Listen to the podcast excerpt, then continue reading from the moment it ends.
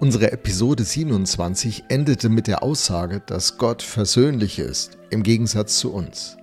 Alles, was gegen uns stand, was eine gerechte Strafe über unser Leben hätte bringen müssen, alles, was unseren Kontakt mit Gott abgebrochen hat, hat Jesus auf sich genommen.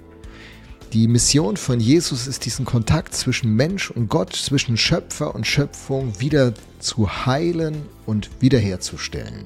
Das ist die Absicht seines Kommens. Und in Kolosse 1 lesen wir dann eben in Vers 19, 20, dadurch, dass Christus am Kreuz sein Blut vergoss, hat Gott Frieden geschaffen. Und mit diesem Vorgehen erfüllt sich eine Prophetie, die Jahrhunderte äh, schon bestand und durch den Propheten Jesaja gegeben worden war. In Jesaja 53, Verse 1 bis 10 lesen wir von dieser Prophetie und sie ist so gehaltvoll. Sie sagt uns so viel über diesen Jesus, dass ich uns diesen Text jetzt lese. Lehn dich zurück und saug ihn in dich auf. Wer hätte geglaubt, was uns da berichtet wurde? Wer hätte es für möglich gehalten, dass die Macht des Herrn sich auf solche Weise offenbaren würde? Denn sein Bevollmächtigter wuchs auf wie ein kümmerlicher Spross aus dürrem Boden. So wollte es der Herr. Er war weder schön noch stattlich. Wir fanden nichts Anziehendes an ihm. Alle verachteten und mieden ihn, denn er war von Schmerzen und Krankheit gezeichnet. Voller Abscheu wandten wir uns von ihm ab. Wir rechneten nicht mehr mit ihm.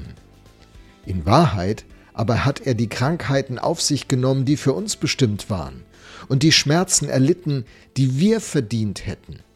Wir meinten, Gott habe ihn gestraft und geschlagen, doch wegen unserer Schuld wurde er gequält und wegen unseres Ungehorsams geschlagen. Die Strafe für unsere Schuld traf ihn, und wir sind gerettet. Er wurde verwundet, und wir sind heil geworden. Wir alle waren wie Schafe, die sich verlaufen haben. Jeder ging seinen eigenen Weg. Ihm aber hat der Herr unsere ganze Schuld aufgeladen. Er wurde misshandelt, aber er trug es ohne zu klagen. Wie ein Lamm, wenn es zur Schlachtbank geführt wird, wie ein Schaf, wenn es geschoren wird, duldete er alles schweigend, ohne zu klagen. Mitten in der Zeit seiner Haft und seines Gerichtsverfahrens ereilte ihn der Tod. Weil sein Volk so große Schuld auf sich geladen hatte, wurde sein Leben ausgelöscht. Wer von den Menschen dieser Generation macht sich darüber Gedanken? Sie begruben ihn zwischen Verbrechern, mitten unter Ausgestoßenen, obwohl er kein Unrecht getan hatte und nie ein unwahres Wort aus seinem Mund gekommen war aber der Herr wollte ihn leiden lassen und zerschlagen, weil er sein Leben als Opfer für die Schuld der anderen dahingab, wird er wieder zum Leben erweckt und wird Nachkommen haben. Durch ihn wird der Herr das Werk vollbringen, an dem er Freude hat. Eine bewegende Prophetie, sie ist die Mitte der Menschheitsgeschichte. Darum ging es vom Ursprung und darum geht es im Finale des Universums. Daran entscheidet sich alles. Und darüber schreibt Paulus im Kolosser 1, Verse 20 bis 22. Ja, Gott hat beschlossen, mit der ganzen Fülle seines Wesens in ihm, in Jesus zu wohnen und durch ihn das ganze Universum mit sich zu versöhnen. Dadurch, dass Christus am Kreuz sein Blut vergoss, hat Gott Frieden geschaffen. Und dann die Versöhnung durch Christus umfasst alles, was auf der Erde und alles, was im Himmel ist. Eine universale Versöhnung. Auch ihr seid darin eingeschlossen. Früher lebtet ihr fern von Gott und eure feindliche Haltung ihm gegenüber zeigte sich an all dem Bösen, was ihr getan habt. Doch jetzt hat Gott euch mit sich versöhnt durch den Tod, den Christus in seinem irdischen Körper auf sich nahm. Hey, das Thema ist ziemlich klar, oder? Unsere feindliche Haltung gegenüber Gott konnte man daran erkennen, was wir als Menschen getan haben. Und bis heute erkennt man es noch daran, Richtig blasphemisch wird es, wenn Menschen im Namen Gottes Unrecht tun. Kriege, Missbrauch, Gier, Macht, Eitelkeiten. Unsere Welt ist im Würgegriff bis heute. Zu denken, dass das, dass das religiöse Kategorien sind, weltfremd, unrealistisch. Das ist unrealistisch. Mach die Augen auf, schau hin, guck, was in unserer Welt los ist. Wir sind das Problem. Unser Herz ist das Problem.